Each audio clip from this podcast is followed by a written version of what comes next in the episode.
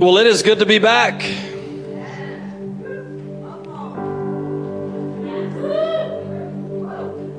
What did you say? Oh. All I heard was welcome home. So, um, yeah, it's, it's always good to be away. Uh, my wife came and picked me up, and I prayed with her. I said, God, thanks for taking me, and thanks for bringing me home. Amen. I have grown to love Africa, but I don't want to stay there. And uh, I got to experience some amazing things this trip, once in a lifetime experiences. But when, it, when it's all said and done, I go there to train pastors and to equip them uh, better. And so uh, we got to go to a couple places where I've been before and meet friends that I've made over the past two years. And and um, stay in contact with them. That was great to see what God is doing in their lives, and I'll show you a little bit of that here in a bit. But we also got to go to a couple extremely small towns where the pastors don't have resources and they don't, you can't just get on the internet and go look it up. And um, a lot of times when I'm there, I, I preach, I do a teaching on staying. I've done it here uh, years ago. Acts chapter 1 about Jesus said, Stay in Jerusalem and wait in the place that was the most dangerous, the most difficult place for them to be. They just witnessed Jesus being killed. And, and so Jesus reveals himself to the disciples. He says, Don't leave Jerusalem, stay, and I'll empower you. And so I preached that in a little town called Kehancha. Might have been 40 pastors there in this seminar, compared to Kisii, where there was almost 300 pastors. So we're in this little town in a tin can like I looked around and went, they didn't put any windows in this church. It was just tin all the way around, tin on the roof. It's about 110 degrees in that place. And uh, thank God for right, Right Guard or whatever. I mean, jeez. I'm like, thank you, Lord. I'm like, thank you, Lord. Like, this is a wonderful experience. I preached that sermon to those 30, 40 pastors. The guy shows up the next day. Comes up to my buddy Dan Carver with uh, tears welling up in his eyes. He says, I was ready to quit yesterday when I came here. He said, It's tough, it's difficult. When I say difficult, these guys might make $100 every two months. It's hand to mouth. He says, I was ready to give up, but I'm not now. I'm going to wait until God empowers me. Amen. So, um, Dan looked at me and said, Man, Chris, it's all worth it. It's all worth it for that right there. It's all worth it. So I'm excited. I'm so excited to be home. You have no idea. Uh, I was called Mzungu so many times I didn't even pay attention anymore. Mzungu means white man. And uh, it's not a racist remark, it's just what it is. And, and so we were so far out that a lot of the kids had never seen a white person before. And I scared a lot of kids. Actually, they were like, man, when you brought the white guy, you brought the white guy. and so I'm, you know, up against one of these kids, and he's, he's their mom's holding him, and he's like, ah. And for some reason, a lot of the teenagers think, the younger, even younger, the teenagers, they think that they're, they're shocked that white skin can hold blood, and, and so they touch you to see if blood will come out. Um, and I have more hair on my arms than an African, so they're rubbing your arm like, ooh, this is strange. Like, you're warm. How does that work? Um, so eh, we're riding with the window down. You hear Mzungu, Mzungu, and then all everybody's looking over, and you're like, "It's me. I'm here. Go ahead and get the looking over." It's kind of awkward, but um, I'll talk to you a little more. If you want to know more, just come and see me. I'll put some stuff on Facebook and Instagram if you follow me. Uh, but God just had amazing opportunities to minister to people. And I, will tell you, I, I, it, Africa is so drastic in everything. I was probably in, in one of the poorest places I've ever been. And then I believe I was probably with the richest human being I've ever stood beside. He was 34 years old. He's building a 13 story, five star hotel in the middle of this town we were in. And I thought, can you imagine any place else where the difference is so drastic? And so we were with people who were cooking chicken heads. And then I was riding a $100,000 Mercedes Benz. And uh, it was just a drastic, drastic comparison. Uh, but I want to let you know the gospel goes forward in both of those worlds. One's not good and one's not bad. Gospel goes forward in both of those worlds. I'm thankful for both of them. Thankful to have been in both of them. Because the food's better in one. I can guarantee you that. but um, I'm just thankful that God can use us. I'm going to talk about more about that today. I'm thankful for the support of this church. I'm thankful that uh, we can go far and wide. And I bragged about you guys to all the pastors that I was part of. I was like, my church is better than yours hands down. But I was able to say this. Um, I was able to say that, that look, I, I, said, I'm not in my church. I won't be preaching there for two weeks. And, and um, somebody else will be preaching there. And I'm happy about that. And God is blessing the church. I, and I said, if more people come on the day I'm not there, then when I am there, that means I've done my job. And that the blessing of God is in the church. And, and so sometimes that's new concepts to them. But, um, so I was bragging about you and how you take the gospel forward and how you do such a great job at it. And so you're a little bit famous anyway. And uh, if you didn't see, I'm going to show you this church here in a little bit, but Gucha Pentecostal Church with Evans and Doso. If you remember two years ago when I went to Kenya, um, he was the guy in the plaid jacket you might be able to see it on Facebook if you go way back on my thing. Uh, but he uh, he was like, I went I went to greet Edge, Edge, Edge, Edgesville, and I was like, yeah, you got it, man, Hedgesville. I, I meet him. I've stayed in contact with him the last two years. He's a wonderful pastor. He's about a year older than me, and uh, and, and I'm like, Evans, man, we got to do another video before I leave.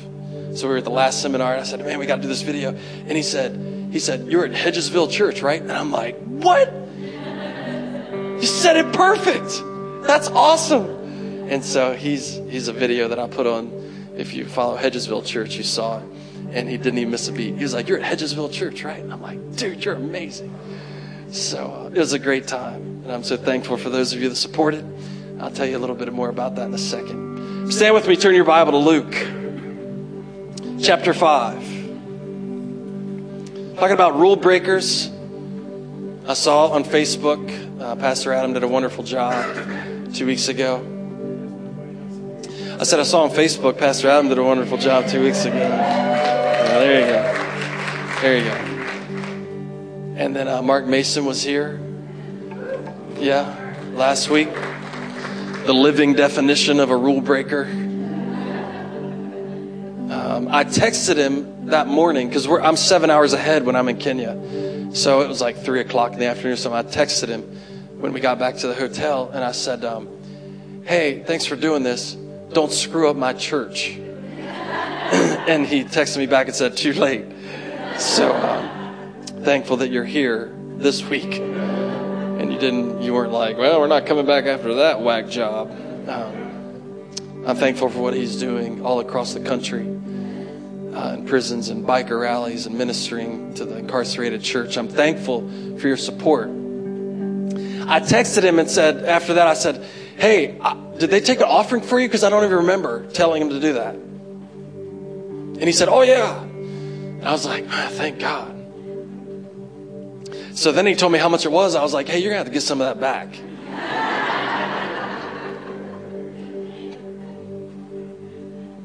We're not doing that. Luke chapter 5, verse 17. One day Jesus was teaching, and Pharisees and teachers of the law were sitting there. They had come from every village of Galilee, from Judea and Jerusalem. And the power of the Lord was with Jesus to heal the sick. Some men came carrying a paralyzed man on a mat and tried to take him into the house to lay him before Jesus. And when they could not find a way to do this, because of the crowd, they went up on the roof and lowered him through on his mat through the tiles into the middle of the crowd, right in front of Jesus. And when Jesus saw their faith, he said, Friend, your sins are forgiven. The Pharisees and the teachers of the law began thinking to themselves, Who is this fellow who speaks blasphemy? Who can forgive sins but God alone? And Jesus knew what they were thinking and asked, Why are you thinking these things in your heart?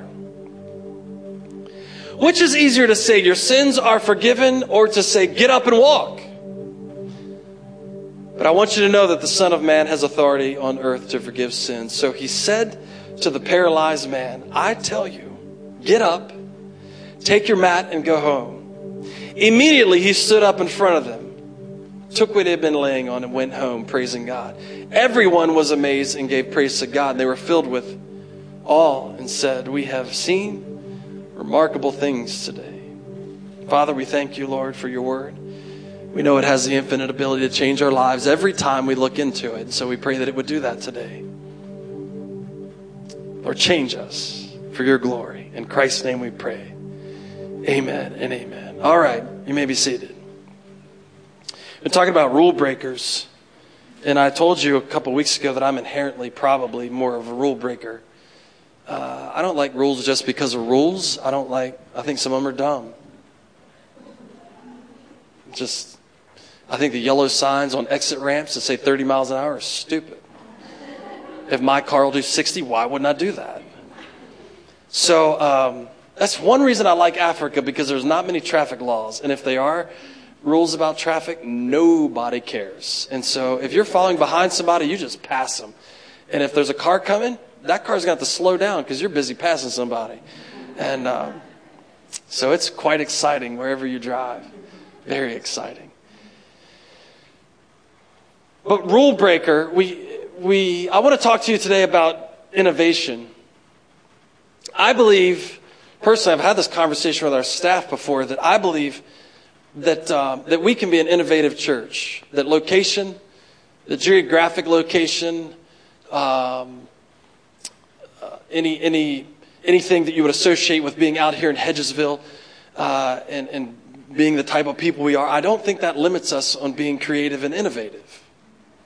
Amen? We have access to the most cre- creative entity the world has ever known. The one who breathed life into humans. The one who, when there was no light, spoke into darkness and said, let there be light, and light popped out. And so we are directly contacted with him. John 15, I am the vine, you are the branches, if you remain in me and I in you. He said, if we're connected to him, we have the most creative juices flowing through us the world has ever seen. And so, regardless of our geographic or demographic, that we have the capability to be innovative and creative. And why not here? Why not here? Why not in this town? Why not the gospel go forward in the most creative and innovative way anyone has ever seen from here? I ask that all the time. Why not? Because the rules say we can. And so I started looking at this portion of scripture and realized that, um, that a lot of times we are not innovative or creative because of the rules that we've given ourselves, the rules that we govern our lives by, what we believe is possible, what we believe is impossible. And so here you have a story of Jesus. If you go back to Mark, Mark and Luke give a graphic description of what's going on here in, in this account. If you go back to the I believe it's the first chapter of Mark. Mark explains that Jesus had just before this healed a man with leprosy. And he told him, hey, don't go and tell anybody. And what happens is, I don't know if you've ever been healed of leprosy, but it's not like you can keep your mouth shut. It's like, dude, last time I saw you last week, your arm was ready to fall off, and now it's fine. You're like, I know. It's crazy, isn't it? The whole leprosy thing, nobody ever, everybody dies from that, but I just seem to be fine. I couldn't give you a reason why Jesus did it. Um, you know, don't tell anybody. I just healed you from leprosy. But Jesus knew that as soon as the word got out, that it would be impossible for him, for him to move around very easily. Now, what you have to understand in this culture is that people can show up out of nowhere very rapidly. It's not like America where you have to have an appointment for somebody to be there. If something happens on the side of the road or something happens in a village, it does not take long for the whole village to realize somebody that's not from there is all of a sudden there and doing something amazing. I have walked in villages before as the only white man, or one of three white men, and the other two were with me. And it didn't take long for everybody in the village then to be right in front of us, pointing at the Mzungu. And the kids going, and then you taking out your phone and you know snapping pictures with all of them, and um, realizing what an anomaly you are. It doesn't take long for word to spread. Jesus knew that, so he told the guy, "Don't say anything." But you know what happens? He went out and told everybody, and so Jesus, a couple days later, Mark says, goes into this town and goes into a house, and as you can imagine, it didn't take long for enough people to get there to fill up the whole house. And not only fill up the whole house, Mark gives a description that it was also around the outside of the house to the point that you couldn't see in the door. So it's an excitement in the air. There's also teachers of the law and Pharisees in the house. They showed up early to make sure the rules were followed. And we have a situation where, where there's an invalid man with four friends who decide to pick him up and take him to the house. Now they show up late, obviously. Now I need to let you know in that culture that it's much different from American culture where we have a schedule. How many of you like schedules? You like promptness and on time. Well, you'd have to get over yourself in that culture because people show up when they show up. And we would go into a town, say the seminar was going to be at 9, and we show up at 8, and people would show up at 10. And they'd be excited to be there at 10. We're here. It's like you're an hour late. Yeah, but we're here. And so we'd have to tell them, are you coming on Africa time or Christian time? Say, okay, tomorrow it's going to start at 9 o'clock. And we show up at 8.30, ready to preach at 9, and at 10 o'clock, everybody show up. You're like, why fight it?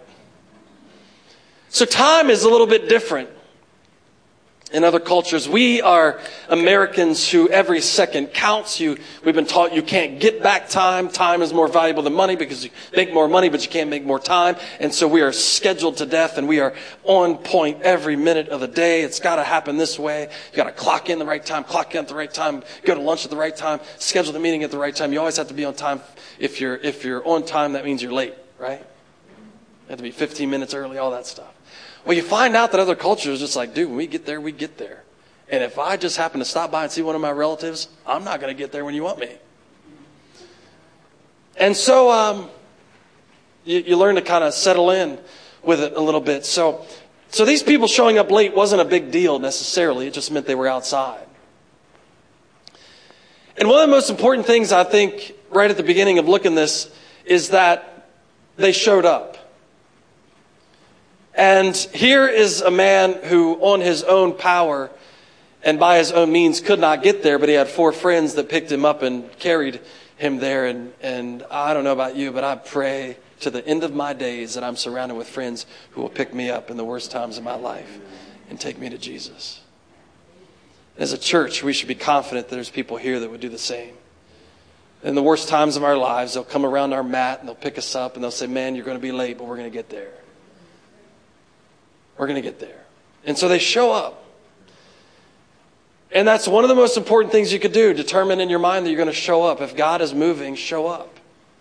You know, the Bible says that do not forsake yourselves the gathering together of believers, uh, even more so as the day of the Lord approaches. And, and, and I know sometimes on a Sunday morning, there's other things on your schedule.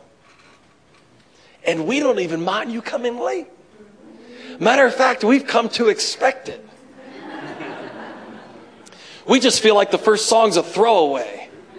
Like, oh, you could sing ACDC, the first song, nobody will even know because they don't even come till after we collect the offering. that was so mean. I learned at African churches they collect the offering at the end because they know you're going to be late, so like, we're going to wait till everybody gets here. show up. Just show up. Look at your neighbor and say, man, even if I'm late, I'm going to show up. I'm going to show up.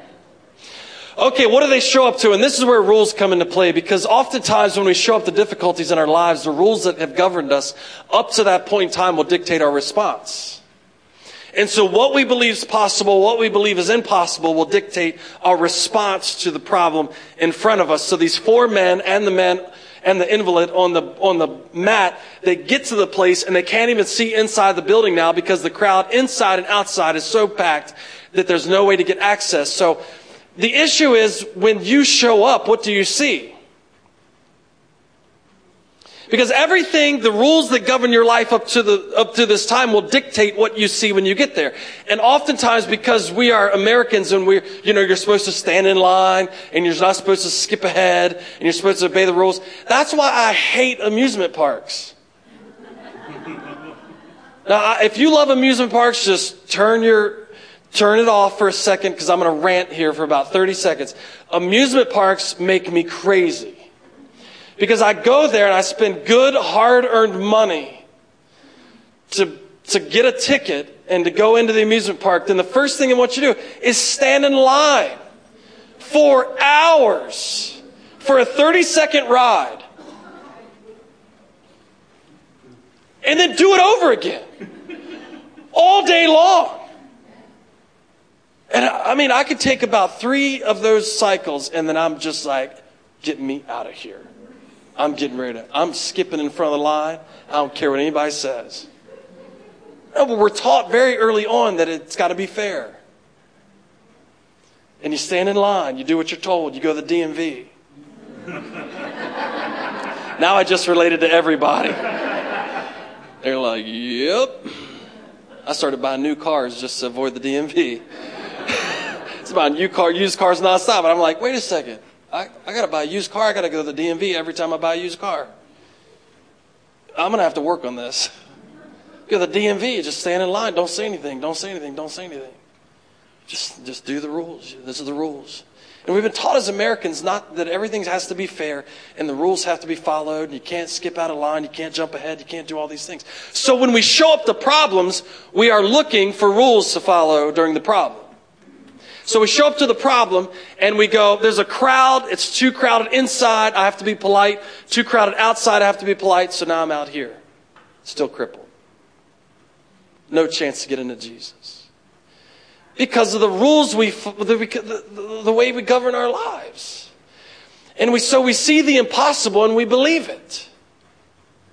And so we say, you know what? It's, it's, it wouldn't be fair for me to jump ahead. It wouldn't be fair for me to have more than everybody else. It wouldn't be fair for me to do this. It wouldn't be fair for me to do that.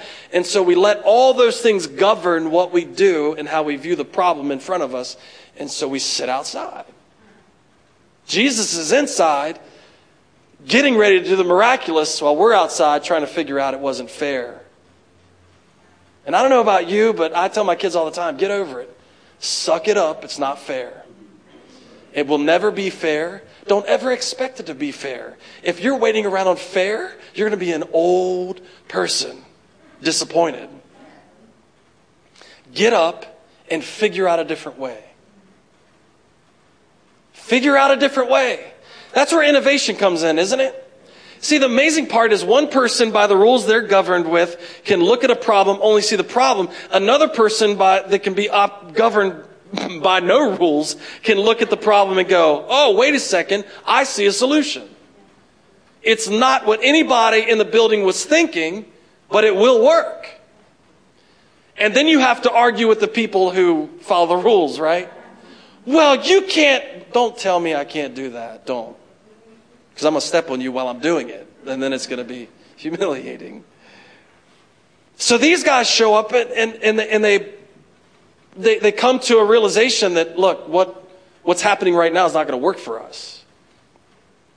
And so I want to ask you, when you show up to a problem, do you see the problem or do you see, do you automatically see a solution or how do you see it? They, some people showed up and saw a crowd. These four guys showed up and saw a ladder.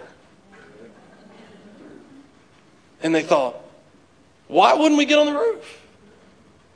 You know why we don't go on the roof sometimes? Is because you're afraid as you're climbing up on top of the roof, everybody that's standing outside is going to go, You can't do that! Isn't that true? Have you ever stepped out of line sometimes in your life and you were getting ready to do something innovative? You're getting ready to do something that maybe nobody had ever done before. And the people who stood there and looked at the ladder the whole time they were standing in line started screaming at you. You can't do that. That's not fair. You can't get on the ladder. I've been standing here the whole time. And my response to them would be the ladder's been here the whole time you've been here. But you chose not to climb up it. So don't hate on me when I climb up it. I don't have to follow your rules because they're not my rules. Come on, say amen. amen. So these guys climb up the ladder. And so often in our lives, we're afraid to step out.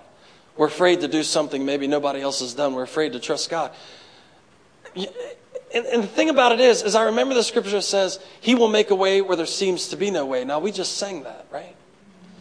And what you, the misconception about that is that there is no way, and that God comes along and makes a way where there is no way. Amen. But that's not what it says. It says, He will make a way where there seems to be no way. you see, because here's the thing we talk about this um, that I serve a God who is able to do exceedingly abundantly above all I could ever ask or imagine, according to the power that works within me. That there is nothing impossible for God, that I can do all things through Christ who strengthens me. So actually, there's a way every time.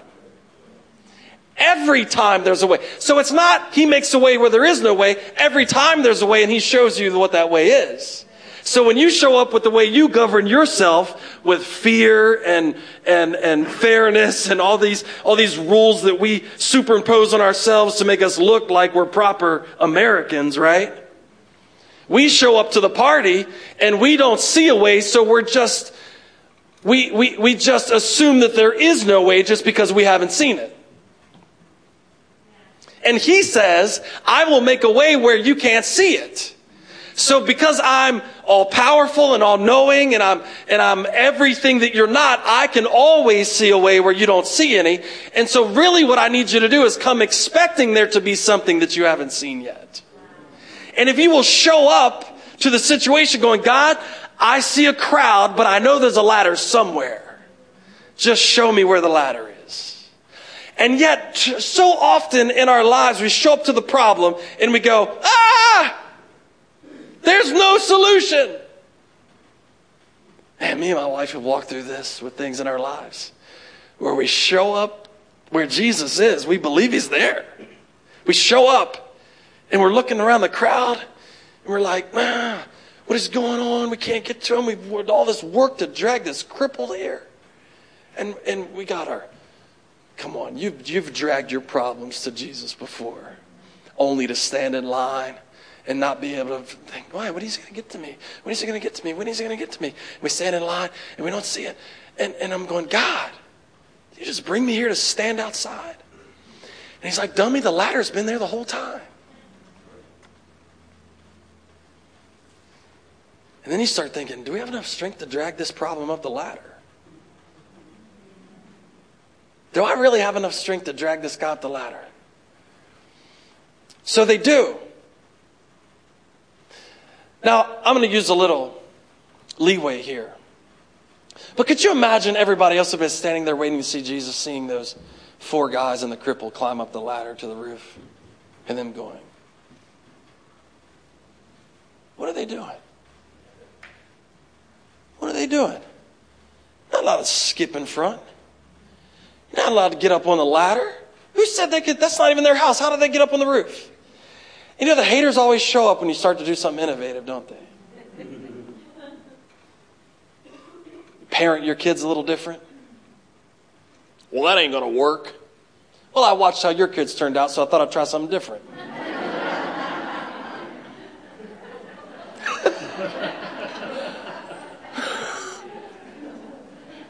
hey.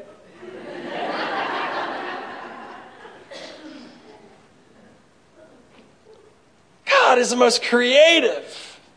And yet we just fall in lockstep, do what everybody else is doing. So these guys jump out. Listen, I want to tell you a story. You can put that first slide up. Two years ago, I was in Kenya, uh, right outside of Kisii, which is a decent town, decent sized town. But this is outside of the town. It's on a place called the Gucha River. And right at the end of this bank that you see going down the hill uh, is a river right at the end. My good friend Tom Arati, who I've traveled with for the past three years, he's come and stayed at my house. He's an innovative African. He, he doesn't believe anything's impossible. I can tell you that right now. This is a man who I've stood two years, uh, uh two different times in his parents' house, watched. Um, it's in the village. There's no road to his parents' house. There's a path. And I stand beside a man who uh, was the first one in his family in a pair of pants, go to school, graduate, go to university, drive a car, the first one in his village. Now he pastors 1,800 member church in Mombasa, Kenya. The church building is massive. They got parking underneath of it. We got armed security guards all around it. He's in a very dangerous place, and he plants churches all over Kenya. I asked him, I said, Tom, are you coming to my house this year in the fall? He said, Chris, I can't. We're planting two churches. I got to be here. I said, Well, I guess that's fine. We're planting churches everywhere. So the funny thing, I'm, I'm asking an African how to plant churches in other places. So two years ago, we stood on the bank right here. Now, there's a, probably a 50 foot decline from the road down to where this piece of ground is, but this ground went like this, really sharp, straight down into the river. And so nobody wanted it. The guy that owned it couldn't sell it. And so Tom came along and asked him what he'd take for it, and he gave him peanuts for it. Very cheap, inexpensive piece of land. The guy said, I have no idea why you want this. He said, We're going to build a church here. And so when I showed up there, they had hired an excavator and dug this part out. And it's very difficult to tell from the picture, but it is a long ways down from the top up there down to where we're standing in the bottom. And it's probably 50, 60 feet, maybe more than that. And I was looking at Dan, uh, one of the other three white guys that was with me, and I said, Dan, I man, I, it looks like that bank's going to fall in. Like, I don't know how they're going to do this. This makes no sense whatsoever. And so we stood on the property and prayed over it, and they were getting ready to pour footers and all this stuff. And, and Tom is telling me, Chris, we're going to build a two story building on this thing. We're going to, we're to, we're to do this, we're going to do this, we're going to do this. And I'm going, God bless you, man. Because I don't know if this is going to work. But see, Tom is not governed by the same rules that I am. Tom doesn't have county bureaucracies to work through. Tom, Tom goes in and says, Hey, we're going to build a building on this church. You guys okay with that? They're like, We're going to build a building on this property. You okay? Yeah, man, we're glad you're here. Now, not all the walls are perfectly straight. But I came back there this year. And uh, matter of fact, there's a gas station in front of this property. When I say gas station, that's a loose term. It's dirt with two gas pumps and, and, a, and a little building. They had purchased the gas station. They took out a loan, purchased the gas station. And, and Evans, the pastor of this church, said, um, so we pay the gas station off, it will give us consistent income in. And in the little building that was over the gas station, they thought, well, nobody's built on top. We'll just build a second story on top of the gas station and make that the church office. So the church office is on top of the gas station, which is in front of this place. I'm like, dude, you guys are amazing. So we get there, and I walk out behind the gas station and walk up the steps to the church office. I turn around, and this is what I see. Can you go to the slide with the. Isn't that crazy?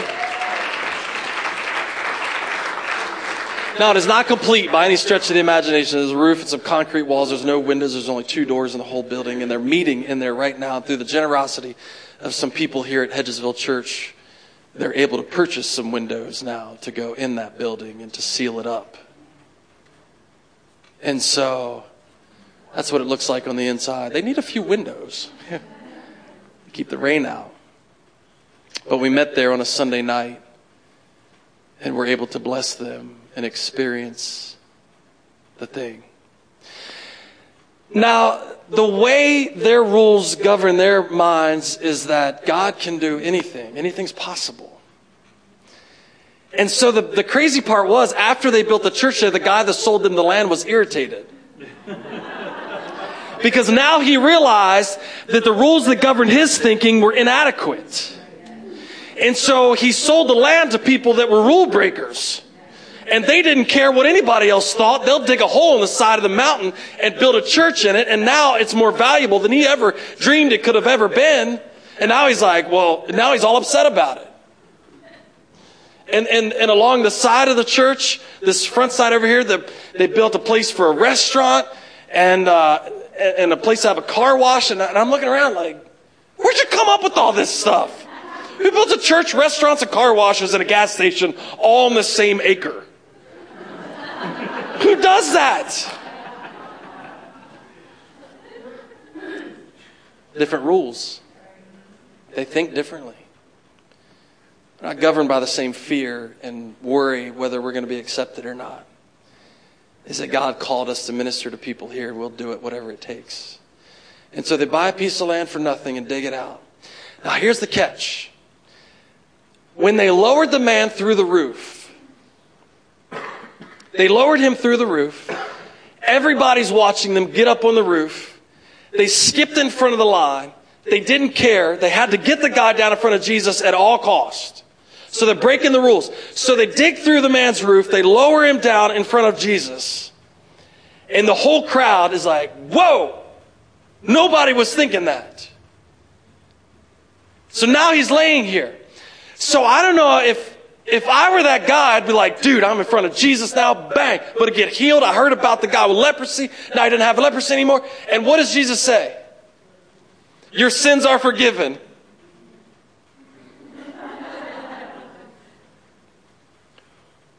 Wait a second. My four friends drugged me all the way out here. We got here late. And then we had to skip in front of the line, climb up on the roof. They dug a hole in the man's roof with, I guess we're going to have to pay for it later. Drop me down in front of you, and now you're forget, your sins are forgiven. Oh, thanks. Still got this leg issue laying here in front of everyone, by the way.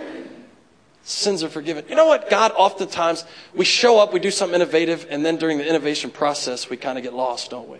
Because God's trying to produce things in us through the process that we weren't expecting at the beginning. Amen. And so, which is the better thing, having your sins are forgiven or legs that work? But it's not what we're expecting when we get there. And so it happened, it happened on this project. I don't know if you can put that last picture back up. I was right the first time I was there. Uh, go back to where you see the roof. I was, I was 100% right. I remember standing down at the bottom and telling Dan, Dan, I think the hill is going to cave in on the church. I've been around construction long enough, I can look up and see the soil. And so I started asking some questions. I said, oh, we had somebody test the soil. It's fine. And I'm going, no, it ain't. There ain't no way that soil's fine.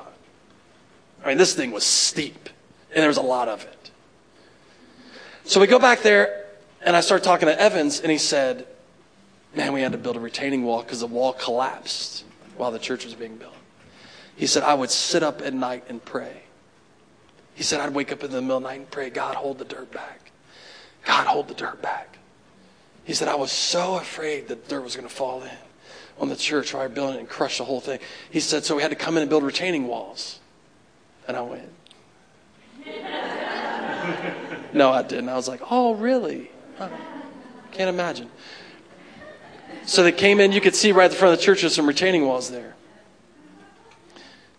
So now, because they have retaining walls, they're going to have another section of parking that they weren't expecting when they first built the church because they were just going to have a bank. But now that something happened in the process of them going out doing something innovative that they didn't expect, now they've got retaining walls and more parking area. So when you show up just to get healed and God forgives you of your sins, Come on. You see, when you step out and you're willing to break the rules, God is producing things in you that you can't imagine. God will begin to produce things in you that you never dreamed were even there. But the key is you got to show up and then you got to break the rules. You got to you got to do whatever it takes to be to, to, to get to the roof. You got to see things that other people don't see. You got to go. I'm not going to let fear govern my life anymore.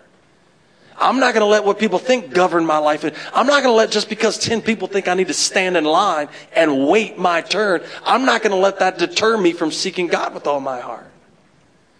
I'm not going to let me being the only Mzungu within, within, within hundreds of miles deter me from preaching stay to a guy in Kahancha so that he won't give up. He did not give you a spirit of fear, but a power, love, and a sound mind. So, so the beautiful part is, is when you show up and, and you, and you do the innovative thing and you break the rules and God does things in you that you don't expect. And so the guy that showed up to get his legs healed actually had his sins forgiven. But the process took a little bit longer than he thought. While Jesus said, your sins are forgiven, he, he might have expected like, okay, uh, the healing's coming right next. And then the Bible says that, that there's an argument between Jesus and the Pharisees. And the guy's like, dude, I don't have time for a theological argument right now. Jesus says, why do you think this way? Do you think it's easier for me to say sins are forgiven or for somebody to get up that was sick? And I don't know about you, but I'm, I'm not into having theological arguments on whether breaking the rules to reach people for Christ is, is a worthy cause or not. So while all the Pharisees and the teachers of law are standing over here worried about whether, well, whether it's the right thing for us to do or whether it's the wrong thing for us to do, let's just go out and do it. And then at the end, they can debate whether we were right or wrong. But build a church on the side of a hill that caves into a river, you can debate whether that's right or wrong till Jesus comes back. There's going to be people saved in that building. So when everybody in town is debating whether the hill will fall in, people are on their knees serving Christ. So we can get so caught up in that. Well, I don't know if God's okay with that. Did somebody get saved? Okay. Pretty sure he's okay with that. So Rewrite the rules about who you are able to hang around or places you're able to go or who you're allowed to minister to. Jesus rewrote all those rules. If he knew who it was that touched him, he wouldn't let her do that. And he said, Man, I didn't come for the people who didn't need a doctor, I came for the sick. And so I'm rewriting all your rules now. I hang around with drunkards and sinners and tax collectors and everybody that you cast off because your rules don't mean anything to me. Redeeming and saving. I came to, I came to seek and save those that are lost. And if your rules fit into that, that's fine. But if they don't, get ready. So I'm going to break all of them. Because innovation requires me to do that. And I came to do that. So they get in this argument. They're like, he's not allowed to forgive. That's blasphemy. He's not allowed. And Jesus stops and says, what's easier for me to do? Forgive someone's sins or to heal them? So just so you know who's sitting in front of you, just so you know there's no question that the Son of God has come here, get up. And the thing that they drug him there for finally happened. And while Innovation may be a process while breaking the rules and stepping out and do something you've never done before might be a process. The end result is always worth it. Amen. It doesn't matter what they say to you as you're climbing the ladder. It doesn't matter how they're arguing over whether it's to forgiving your sins is right or not, or even if you're forgivable. But if you will stay through the process, it's always worth it. And the Bible says the man got up and picked up what he was laying on and went off rejoicing. He said, I don't need to hang around here anymore. You guys can take my spot now. I'm out of here. I've gotten what I've come for. And now he went off rejoicing. I want to challenge you this morning, church. There's things God wants us to do that seem impossible. The things that God put in your heart that you put out uh, as soon as they came in because you thought, Lord, there is no way. And He said, No, no, no, it just seems like it. And I want to tell you that now more than ever before, God has allowed me to experience things that I've never, I never dreamed I would experience. A kid that grew up in a, in a difficult situation with government assistance from since I was eight years old, and my dad got sick and, and couldn't even get out of a chair. And thinking, I can remember when I first got married, telling my wife, I don't have a college education, I don't know anything. Telling my wife, I don't think we'll ever own a house. I don't think we'll ever. Because the rules that governed my brain at that time stifled anything God wanted to do. I said, I don't think this will, I don't think these things will never happen. And I wake up on the other side of the planet with a chicken head in a bucket. People were smiling all around me, wanting me to eat it.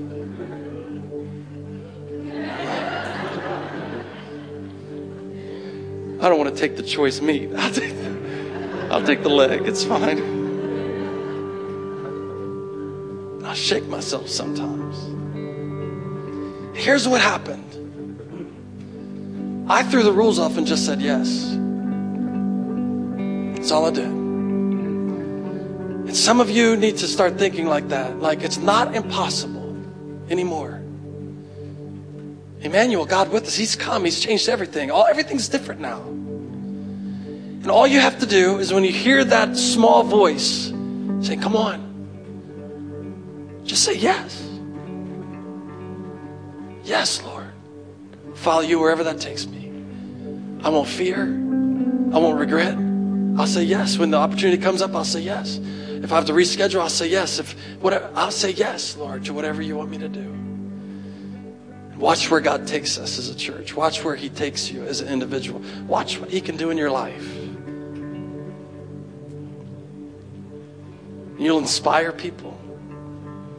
You'll stand up and say, Man, I never dreamed anything like this would ever happen. I bet you when the guy left carrying his mat, he said, Man, a week ago, I never dreamed I'd be walking today, but I've met Jesus. And I said, Yes. Stand to your feet. Father, we thank you this morning. What has seemed to be impossible in our lives for so many years, Lord, you walk into it and in an instant make it possible. In your economy, there is no one saying, I can't do this. But in your economy, it's, I can through Christ.